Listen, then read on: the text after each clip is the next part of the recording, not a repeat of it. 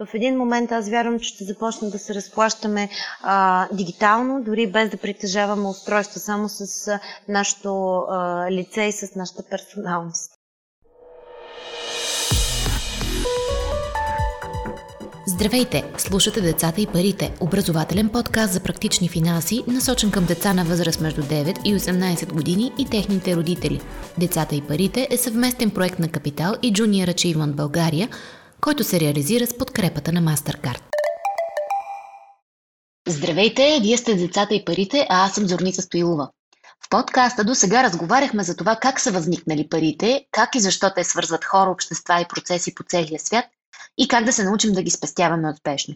Днес ще поговорим за дигиталните пари и плащания, а въпросите ще задава поколението на така наречените Digital Natives, които ще плащат само с усмивка или поглед в недалечното бъдеще.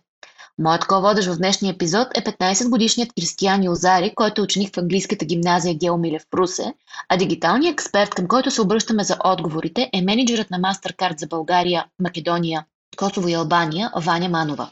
Здравей, Кристиян, как си? Здравейте, аз съм много добре. Радвам се да го чуя. Нашите слушатели не знаят това, но на теб не ти е първата изява днес като журналист. Ти си един от редовните автори на националната ученическа медия, School Media. Разкажи ни как се запали за журналистиката. От малък съм много любопитен. Искам да знам всичко и то на всяка цена. Журналистиката беше естествен преход в моето развитие. В момента, както казахте, пиша за първата порода си ученическа медия, която се казва School Media – най-са ми интересни социалните теми, които касаят голям кръг от хора. Журналистиката дава възможност да си на точното място в правилния момент и да задаваш въпроси на хора, които в повечето случаи прикриват част от истината. И за мен е, журналистиката е страст и огромно удовлетворение. Това е трибуна, която има силата да променя и не случайно казват, че медиите са четвъртата власт. Супер. А за какво те запали или какво ти стана интересно към темата за дигиталните финанси, защото ти сам си избра да водиш точно този епизод?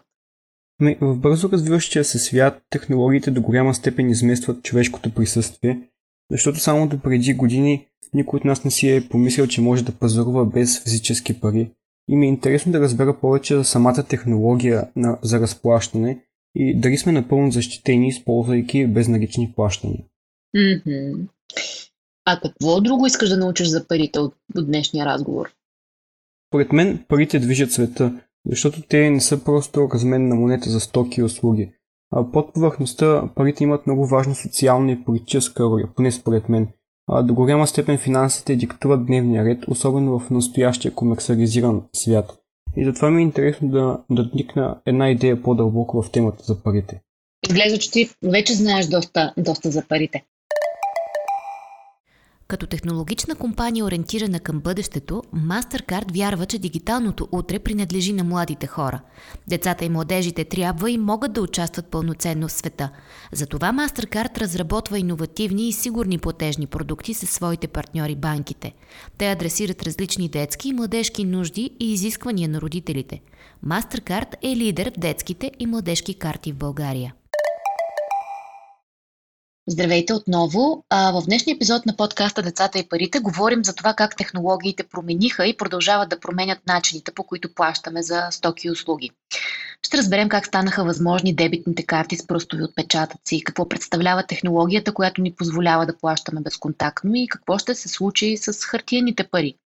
А тук, за да ни разкаже как са се развили тези процеси и за последните технологични иновации в света на финансите, е Ваня Манова, менеджер на MasterCard за България, Северна Македония, Косово и Албания. Здравейте, благодаря ви, че приехте поканата да ни гостувате. Здравейте, ние благодарим, че ни поканихте. Ами сега давам думата на Християн, Християн защото той има ужасно много въпроси по темата. Госпожа Манова, може ли като за начало да обясните какво означава понятието финтех? Много благодаря за този въпрос. Стандартна дефиниция за това няма, както и финтех компаниите са много различни една от друга, но от самото име фин и тех, комбинацията от финанси и технологии, това означава, че а, на практика говорим за компании, които съчетават технологичните решения с финансови услуги. Ако преди време финансовите услуги се предлагаха основно от финансови институции, а, обичайно банки, то сега с навлизането на технологиите, с развитието на технологиите и компаниите, които създават различните технологични решения, вече имат възможност да предлагат и финансови услуги, които са базирани на тези технологични решения. И точно така възниква това, този хибрид, наречен финтех. Коя е най-горещата тема в момента, касаеща финтех индустрията по света? Най-горещата тема ми е аз не мога да посоча някаква най-гореща тема, но това, което а, е най-актуалното в момента е преминаването на а, традиционно а, физически бизнеси онлайн, тъй като те в момента не могат да функционират, не могат да м, предоставят а, техните услуги, които са ги предоставили по един а, физически а, начин. И те, за да могат да реагират, да могат да запазят своя бизнес, да могат да запазят и взаимодействието взаимоотношенията със своите клиенти, те а, търсят начин да преминат в дигитална среда. И точно това е, което наблюдаваме, че в последните два месеца има страхотен бум на електронните разплащания. Електронните разплащания говоря в а, а, разплащанията в интернет по, а, по отдалечен начин. И тук се намесват, разбира се, финтех компаниите, които чрез техните решения дават възможност на този малък и среден бизнес много бързо да си стъпи на краката и да трансформира своя модел на работа. Нека сега направим една ретроспекция назад във времето. Как и кога дигиталните разплащания навлязоха в България? Дигиталните разплащания навлязаха в България преди, може би, стартираха от преди 25 години. Борика беше създадена преди 25 години. Това е компанията, която процесва всички електронни разплащания в България.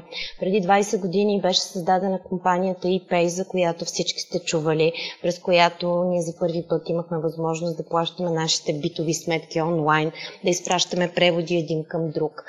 И така, лека по лека, с течение на времето, с навлизането на различни технологии, се появиха и много нови играчи. Това, което ние можем да кажем, че България е една от страните, в която а, дигиталните а, разплащания се развиват много добре и това е най-вече а, от една страна, защото ние сме много силно технологична на, нация. А, в а, нашето образование от много отдавна а, технологиите и математиката са много здраво залегнали.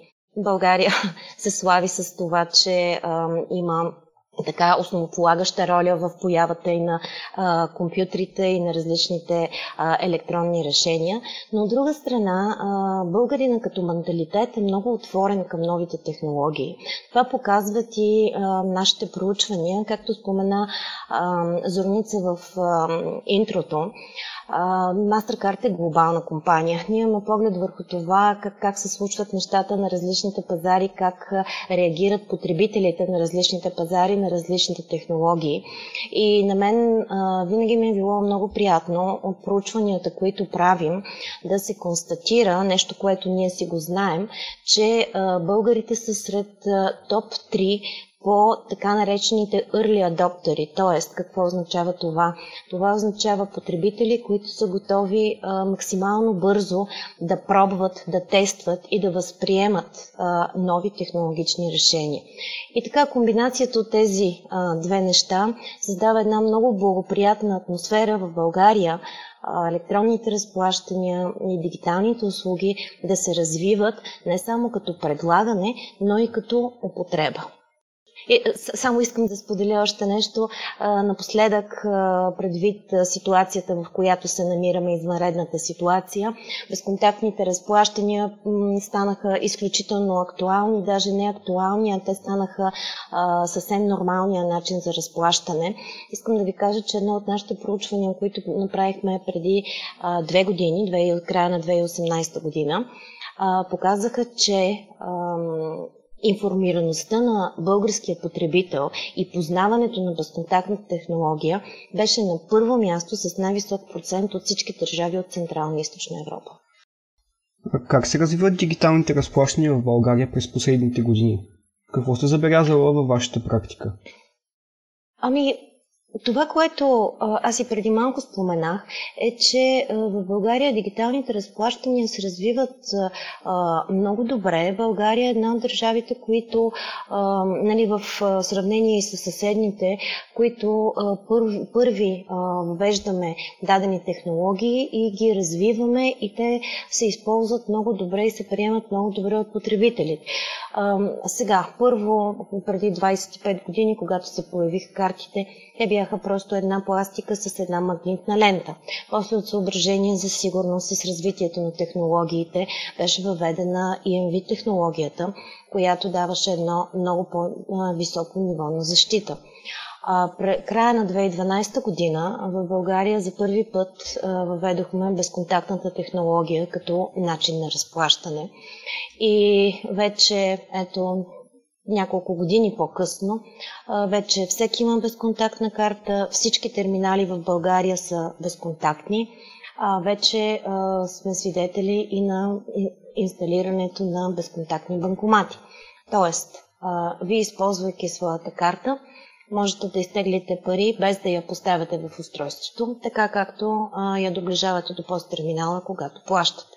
Тук говорим за карти, но в последните години и с развитието на мобилните технологии, с навлизането и проникването на смартфоните, вече съвсем естествено е наш, цялото наше ежедневие да се фокусира в това устройство. И за това преди ох, не мога да се спомня колко точно години, но а, може би три, за първи път въведохме плащания през мобилен телефон, т.е. мобилният телефон, благодарение на NFC технологията, а, може да функционира като платежно устройство. И вече не е, не е необходимо да носиш своята карта, достатъчно е да имаш мобилния телефон в себе си, а, за да а, можеш да се разплатиш с него. Разбира се, преди три години това беше а, един единичен случай.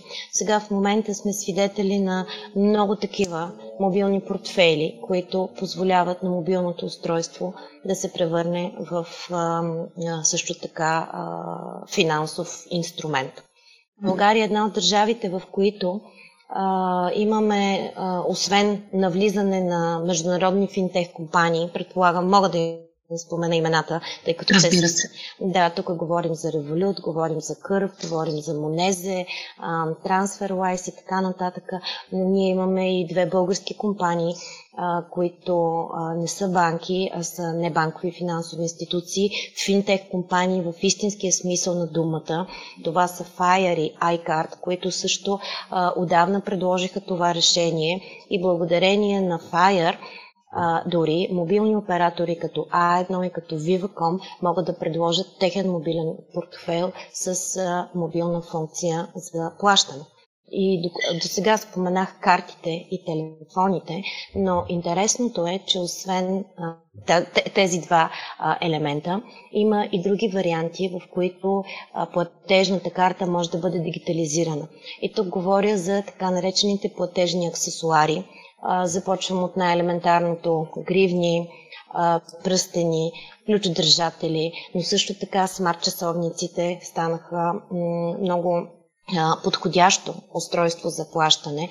Миналата година ние заедно с Първа инвестиционна банка стартирахме първия Garmin Pay проект в България и той се радва на изключителен успех именно този сегмент, който е фен на активния начин на живот и, и който ползва смарт часовници. Ако мога само да, извинявай, е, Кристиан, ако мога само да ви върна две стъпки назад, споменахте за една технология NFC. Може ли да уточните и да обясните какво представлява тя? Разбира се, NFC е а, абревиатурата на Near Field Communication.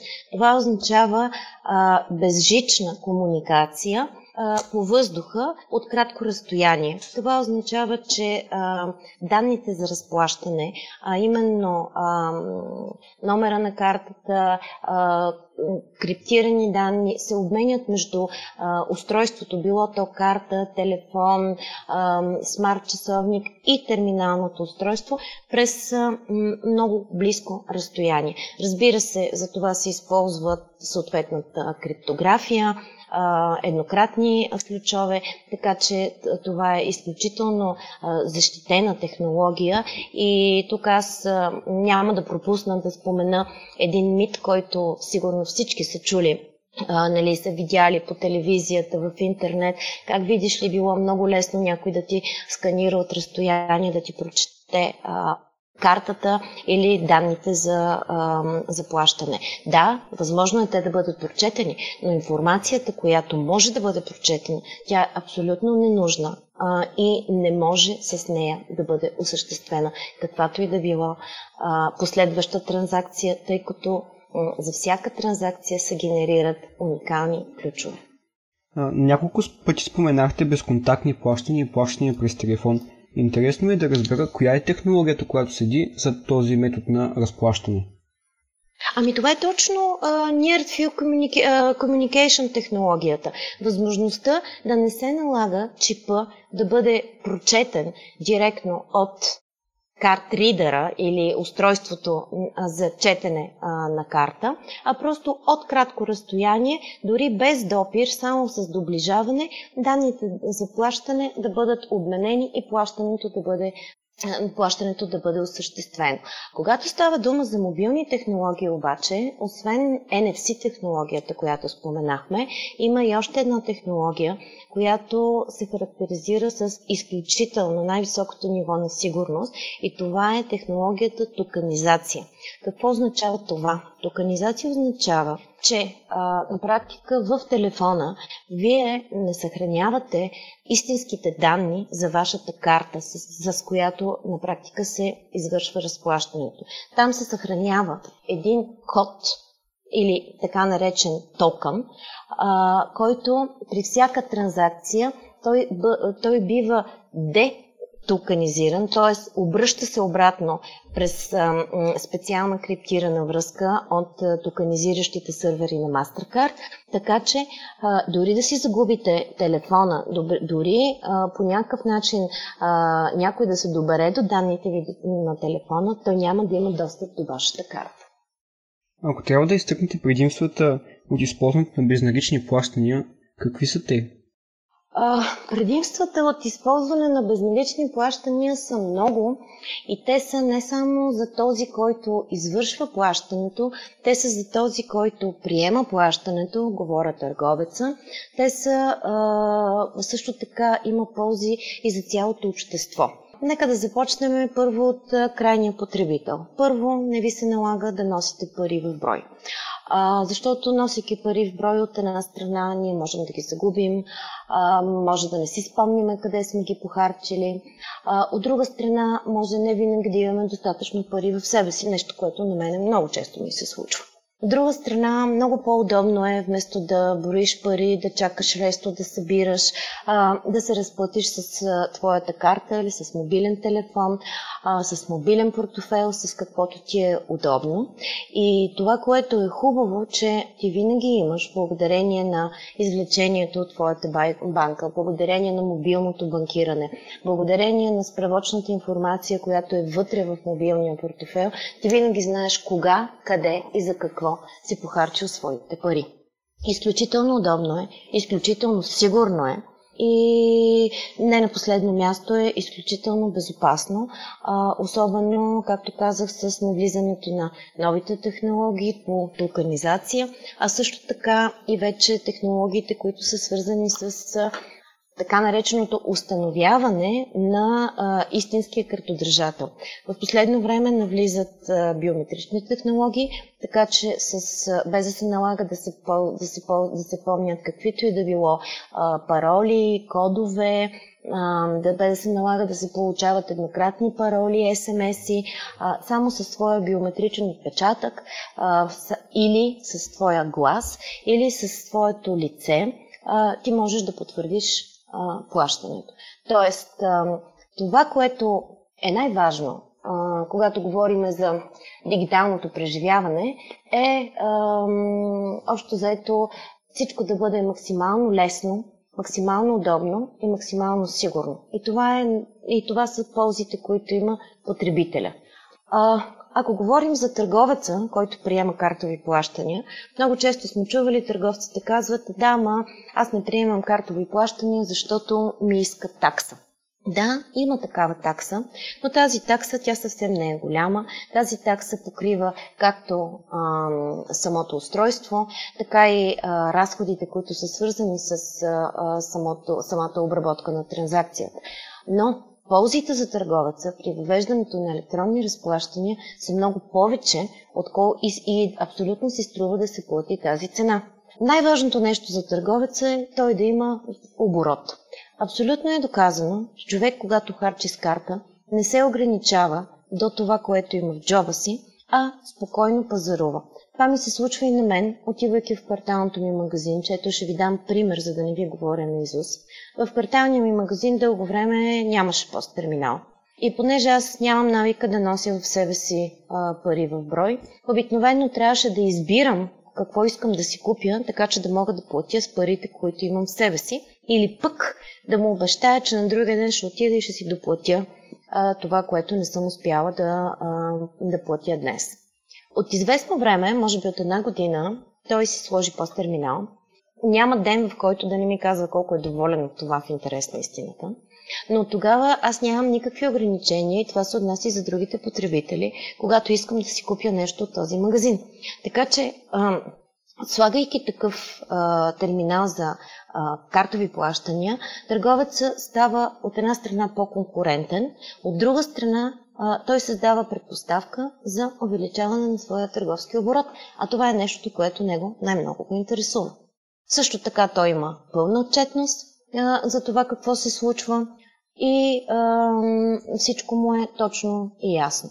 И както споменах, електронните разплащания обаче имат един а, много съществен, едно много съществено преимущество и това е, че те никога не могат да бъдат скрити. Всички ние знаем за а, проблемите, на които създава сивата економика по отношение на събираемостта на данъците, по отношение на бюджета на държавата и така нататък и така нататък. Транзакциите, които се извършват по електронен път, те по никакъв начин няма как да попаднат под чедъра на сивата економика. За тези транзакции се плащат данъци, които влизат в бюджета и които, в крайна сметка, а, нашето правителство може да използва за а, различни социални дейности и също така за инфраструктурни проекти.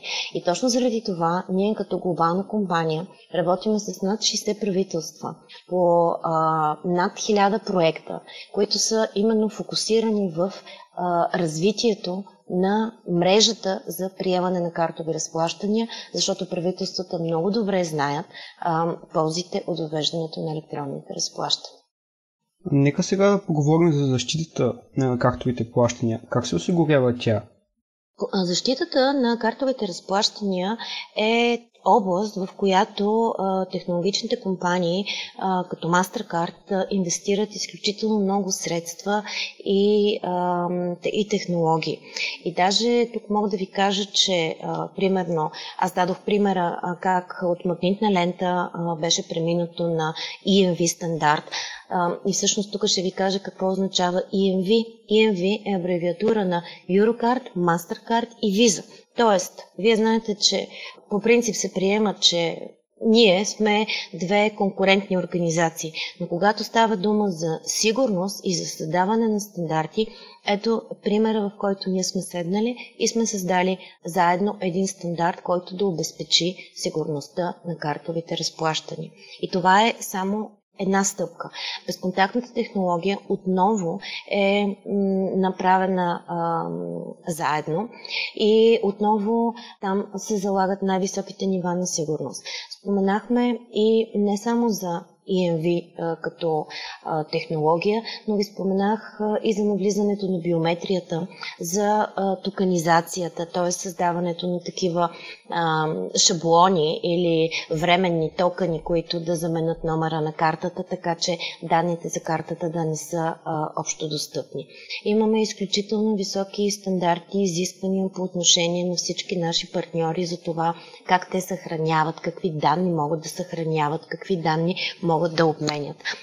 Най-редовно правиме одити както на а, банките, финтех компаниите, така и на търговци по отношение на данните, които те обработват, които те попълват и които те съхраняват. Така че искам да ви кажа, че всъщност MasterCard изключително много а, работи в посока увеличаване на сигурността и дори разработките на тема сигурност и защита изпреварват навлизането на дадените технологии. И като казвам, като говоря за сигурност и защита на картови разплащания, ние като компания отиваме и доста по-далеч, защото ние знаем, че финансовия сектор това не са само картови разплащания. Тук говорим за разплащания от най-различен вид, включително разплащания между сметки, между хора и така.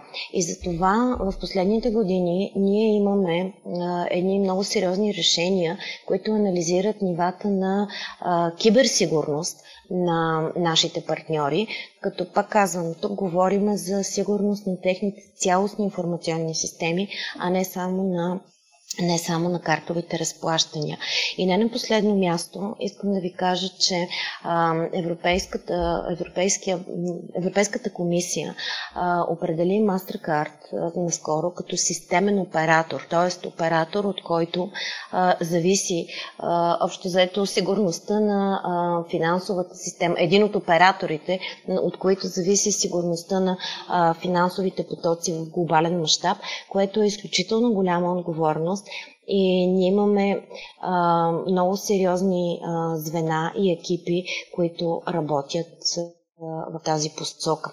И дори ще ви дам един пример сега, когато възникна цялата тази ситуация с COVID-19. Това е една изключително необичайна и бих казала ситуация за първи път в историята на MasterCard. Мога категорично да потвърдя, че от началото когато възникнаха случаите в Китай. До момента в системите на MasterCard не е имало нито едно прекъсване на работа. Системите работят абсолютно безотказно. Компанията има нейна програма за продължаване на бизнес процесите в екстремни ситуации и се доказа, че всъщност тези програми, които бяха създадени на теория, работят и на практика. Говорим за сигурността на безналичните плащания. Каква е ролята на биометрията? Но преди това бихте ли обяснили този термин? Биометрия означава да се идентифицираш ти като потребител с нещо, което а, е твое, уникално и валидно само за теб. Ако ползваш парола, ако ползваш еднократен код, това са неща, които а, по някакъв начин някой би могъл а, да има достъп до тях. Биометрията, това означава, пак казвам, нещо, което е характерно само за теб, като, индиви, като индивидуалност, като, като, като човек. И тук аз веднага, за да не говоря на теория, ще дам а, примери. Биометрия, например, а, пръстов отпечатък, биометрия е глас, биометрия е пулс, а, биометрията може да бъде ирис, биометрията може да бъде а, лицево разпознаване. Това са все неща, които ти не ти се налага нито да ги а, носиш със себе си, защото ти ги носиш винаги със себе си, нито някой може. А, те са абсолютно уникални за теб и никой по никакъв начин не може да а, има достъп до тях. Така че биометрията в момента е най-високото ниво на защита по отношение на идентифицирането на а, потребителя в процеса на плащането. А да не говорим, че това е и най- удобното нещо, защото няма нищо по-естествено, както отключваме телефона си с а, а, нашия показалец или с а, а, лицево разпознаване, така по същия начин можем да, потвър... да потвърждаваме и нашите разплащания. Няколко пъти споменахте, че масово хората притежават карта за безналично плащане. Тук ще цитирам едно ваше проучване, според което 98% от българите притежават дебитна карта. Бихте ли ми казали дали според вас физическите пари ще изчезнат? А, не мога да кажа, че, пари, че физическите пари ще изчезнат. А, истината е, че физическите пари а, ще намалява тяхното използване, но те никога няма да изчезнат. Винаги има, има, има хора, които предпочитат да, раз, да се разплащат в брой поради една или друга причина. И нашата роля като компания е да създаваме различни като възможности, начини на разплащане, така че различните видове потребители да ги избират и да ги ползват а, във връзка с техните предпочитания. Но ние никога не сме казали, че имаме намерение да елиминираме кеш. Всички видяхме, че парите в брой не са хубаво нещо. Дори сега в момента на тази ситуация, в която се намираме, много масово се говори, че те са едно от средствата, чрез които вируса се разпространява. И точно заради това хората започнаха масово да преминават към безналични разплащания. Но аз не мога да кажа, че парите в брой ще изчезнат, поне в близко бъдеще. Е, може ли сега да разкажете малко повече какво представляват мобилните портфели? Ами, мобилен портфел означава точно това, че твоя портфел, т.е. портфела, който обикновено човек носи в чантата си или в джоба си, в който държи а, освен парите си, държи картите си за лоялност. Всичко това може да премине в една апликация, която а, ти да съхраняваш на мобилния ти телефон. И ето аз веднага давам пример с мобилния портфел на Fire, който а, е наличен на българския пазар, който е създаден от българска компания. Там, освен, че можеш да заредиш своите, всички свои карти от а, различни банки, които имаш, можеш да зареждаш своя мобилен портофел, може да се разплащаш с него вместо с банкова карта, само като го доближаваш до терминално устройство. Можеш да го използваш за плащания в интернет, благодарение на виртуалната карта, която имаш. Може да си държиш там картите за лоялност. Аз, примерно, много давно нямам карта на била в себе си, смисъл физическа карта. Тя ми е само там. През него можеш да, може да си сканираш касови бележки, които да си съхраняваш. Можеш да се разплащаш с Тоест не да се разплащаш, а да пращаш пари на приятел. Примерно отиваш с приятел, хапвате заедно, един плаща сметката и после ти през мобилния, мобилния си портофел просто му изпращаш парите, които ам, му дължиш. А, и въобще Функциите са безкрайни. А, има приложения, в които, освен на чисто финансовите, има и много нефинансови, като например да си а, резервираш билети за кино, да си поръчаш такси, и, как, и какво ли още не е? Да си платиш синя, зелена зона. А, всички тези неща са да, да си резервираш място някъде, а, да си поръчаш храна от ресторант. Всичко това, просто Мобилните портфели дават безкрайни възможности за най-различни приложения и това, което а, ние наблюдаваме, ние, като казвам ние, нямам предвид само като компания, а ние като хора, че всичко ни се фокусира в мобилния телефон, започвайки от а, социалните контакти, имейлите, информацията, която черпим от интернет, вестници, списания. Така съвсем нормално е всичко останало, включително финансови, финансовия ни живот да премине в мобилния телефон. И докато преди ползвахме, така бяхме свикнали да сваляме различни апликейшени, различни приложения, за да ползваме различни услуги. Сега тенденцията е точно да се премине към такъв application-centric модел, където е от един application ти да можеш да правиш всичко. А тези приложения също толкова защитени ли са, както, както ви те разплащани? Разбира се. Разбира се особено тези, които подлежат на някаква регулация, когато говорим за нефинансовите. Абсолютно. Абсолютно. Имайте предвид, че а, тези апликейшени, за които говориме, а, когато ние а, позволяваме да се извършват а, мобилни разплащания през а, такъв апликейшн, както и да се а, качват а, платежни инструменти, а, това, за това а, съответните а, издатели на тези мобилни портфели минават през една доста сериозна сертификация, техническа а, и също така така сертификация по отношение на сигурността. А нека сега поговорим за децата и парите. По какъв начин MasterCard а, стимулира финансовата грамотност сред учениците и младежите? Има изключително много а, активности, които ние като компания правим по отношение на а, финансовата грамотност на а, учениците и младежите. А, това в повечето случаи го правим в партньорство с а, нашите партньори а, банките и небанковите финансови институции. Аз не мога да изредя всичко, което сме направили. Ще ви дам няколко примера.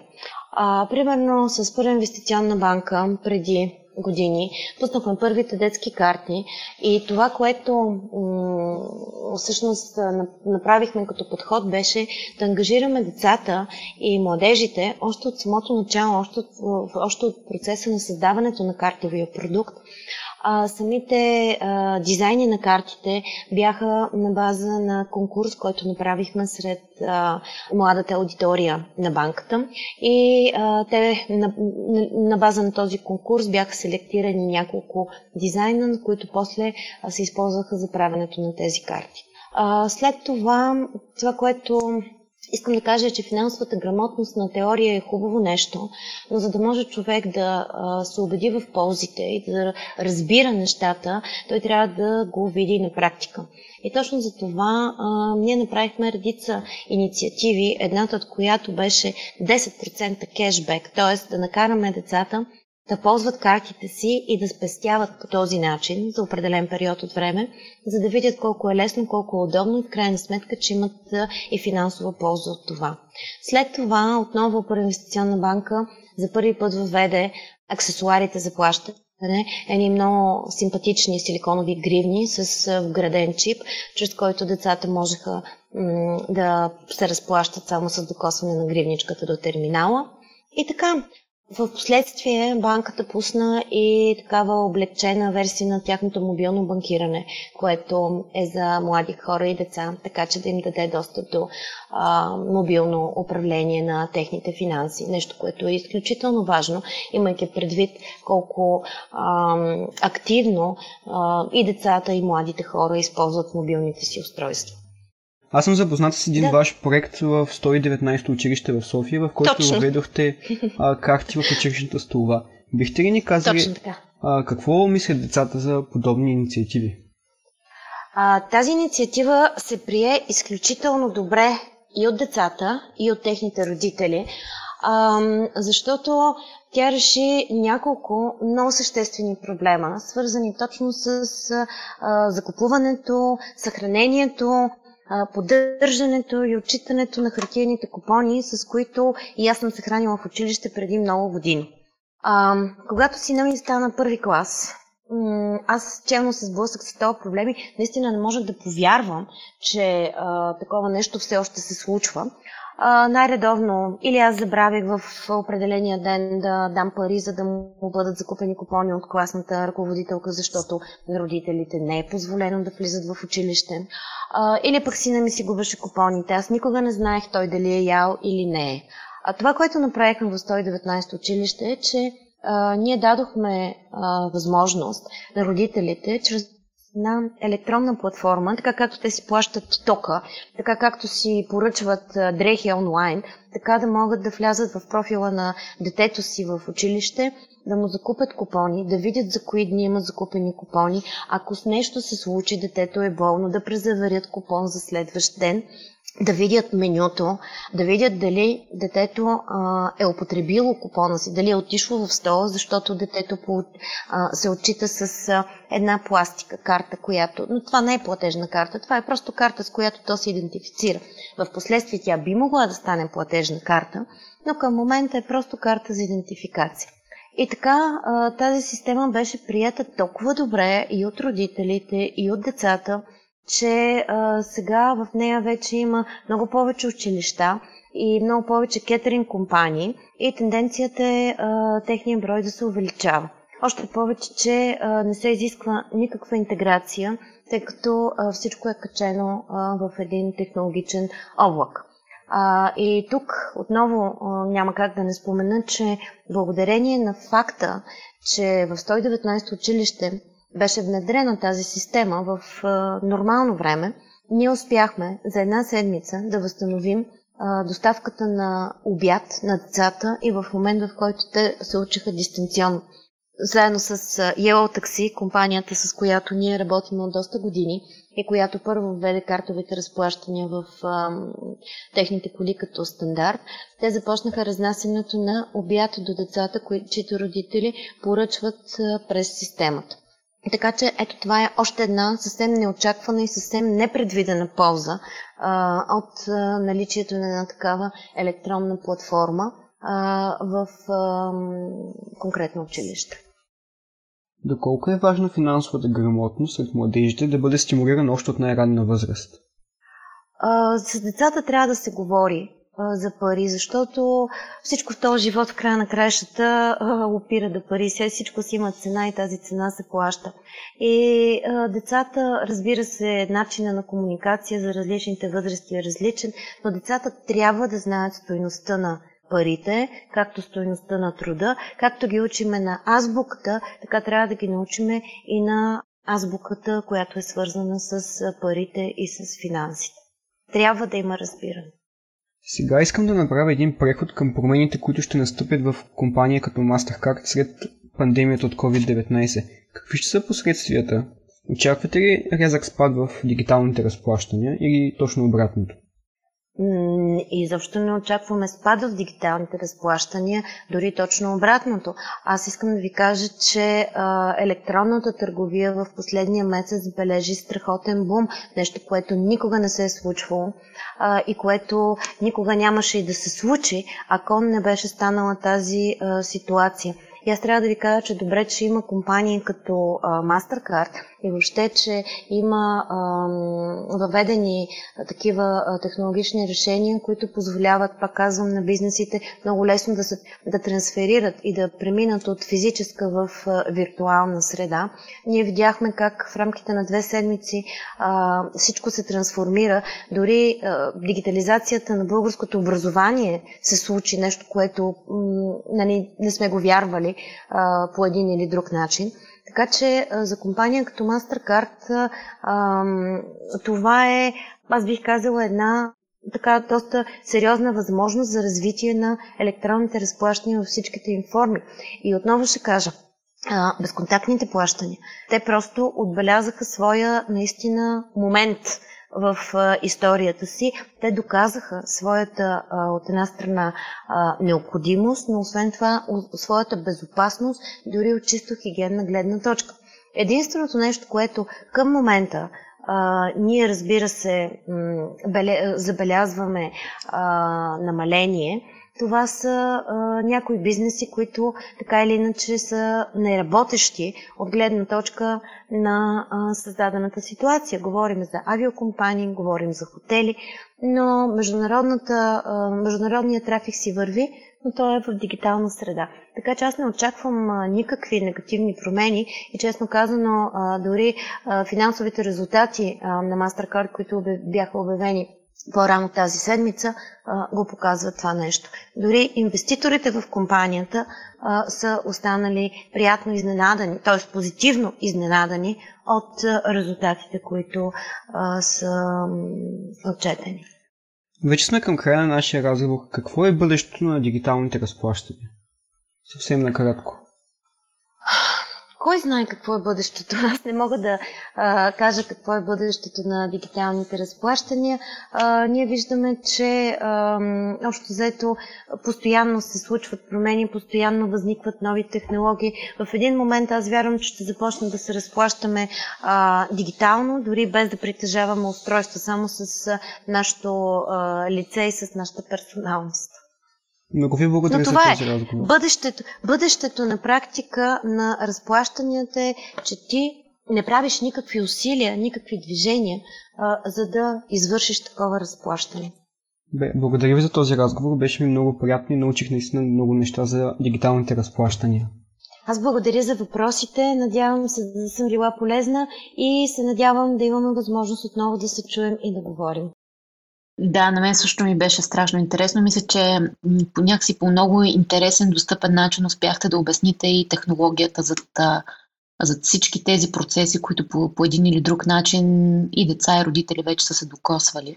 А, може би само един последен въпрос, ако позволите, защото ми е през цялото време си го мислех това нещо, а, докато обяснявахте а, и имаме такава обратна връзка от слушатели, нали, че сега децата благодарение на всички тези дигитални технологии, които са навлязли в разплащанията, имат и много по-лесен достъп сами да знам ли, докато играят игри, да речем, на устройството на родителя си, към което е вързана карта, нали, много често и самите те могат да направят разплащане, дори понякога и без да искат. Дали имате някакъв съвет към родителите или към самите деца, как да бъдат по-осъзнати, когато ползват такива устройства, с които могат и да, да направят плащане без непременно да го искат? Нали, защото света на интернет ни предлагат често нали, много и непоискане понякога услуги и продукти. Разбира се. А, значи, а, съветите са както към децата. А, да вним... аз, аз го споменах и за сина ми, който бърза, штрака, натиска yes, yes, без да вижда какво натиска. А, нали, това са неща, които се случват.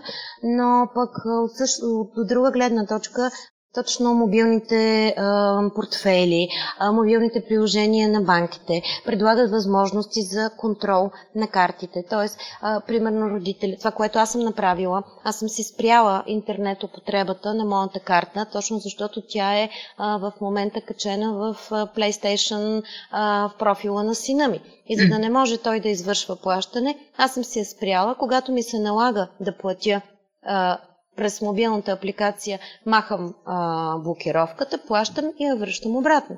А, така че това е един много а, удобен механизъм и за родителите, не само по отношението на техните деца, а по отношение на безопасността на техните карти, да могат действително, и те могат, защото това е нещо, което го предлагат вече масово почти всички а, банки и и небанкови финансови институции, това са наречените карт контроли. През твоята мобилна апликация ти да можеш да контролираш, примерно, дали, дали можеш да теглиш на банкомат, дали в момента картата ти да може да а, се използва в чужбина, дали може а, да, примерно, да се използва в а, интернет и така нататък, и така нататък. Така че, mm-hmm. а да не говорим, че, да не говорим, че ако се случи такава транзакция, повечето банки предлагат точно а, нотификация, т.е. потребителя моментално получава а, информация, че такова плащане е било а, извършено. А пък, нека не забравяме, че благодарение на изискванията, които налага Европейската директива за сигурни разплащания, много скоро за всички електронни разплащания над, със стойност над 30 евро или достигане на бройка 5 последователни такива, тогава ще бъде изисквана задължителна втора аутентикация, т.е. биометрична аутентикация. Така че това ще намали допълнително риска от волни или неволни а, злоупотреби в а, дигиталната среда. Между другото, това ще се отнася м- много скоро и даже вече някои банки са го въвели и за безконтактните разплащания. А, в момента а, има два лимита.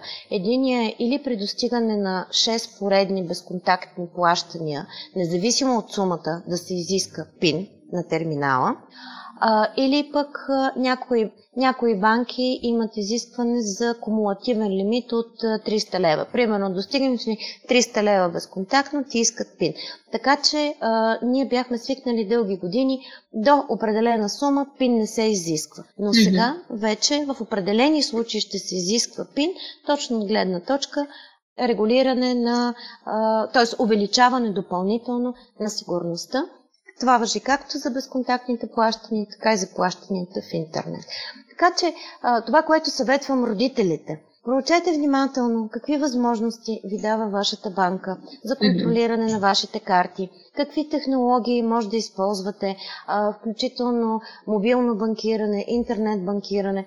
Това, което наблюдаваме сега, и аз тук цитирам данните на банките е, че има страхотен бум в а, на преминаването на техните потребители от физически а, клонове към, а, мобил, към мобилни апликации, което е чудесно, защото ти по всяко време имаш възможност да провериш какво се случва с твоите финанси. Много ви благодаря за, за подробния и полезен отговор и още веднъж и за разговор и за отделеното време. Аз също ви благодаря. Желая ви всичко хубаво и до нови срещи. Благодаря и аз. Децата и парите е съвместен проект на Капитал и Junior Achievement България, който се реализира с подкрепата на MasterCard. Ако този епизод ви хареса и искате да слушате новите епизоди веднага, щом излязат, абонирайте се за децата и парите в Apple Podcasts, Google Podcasts или Spotify. Обратна връзка за децата и парите можете да ни изпращате на podcasts.capital.bg или в познатите ви профили на Капитал в Facebook и Twitter. Музиката, която чувате в този подкаст е написана от композитора Петър Дондаков специално за Капитал. Аз съм Зорница Стоилова, а епизодът монтира Тихомир Колев.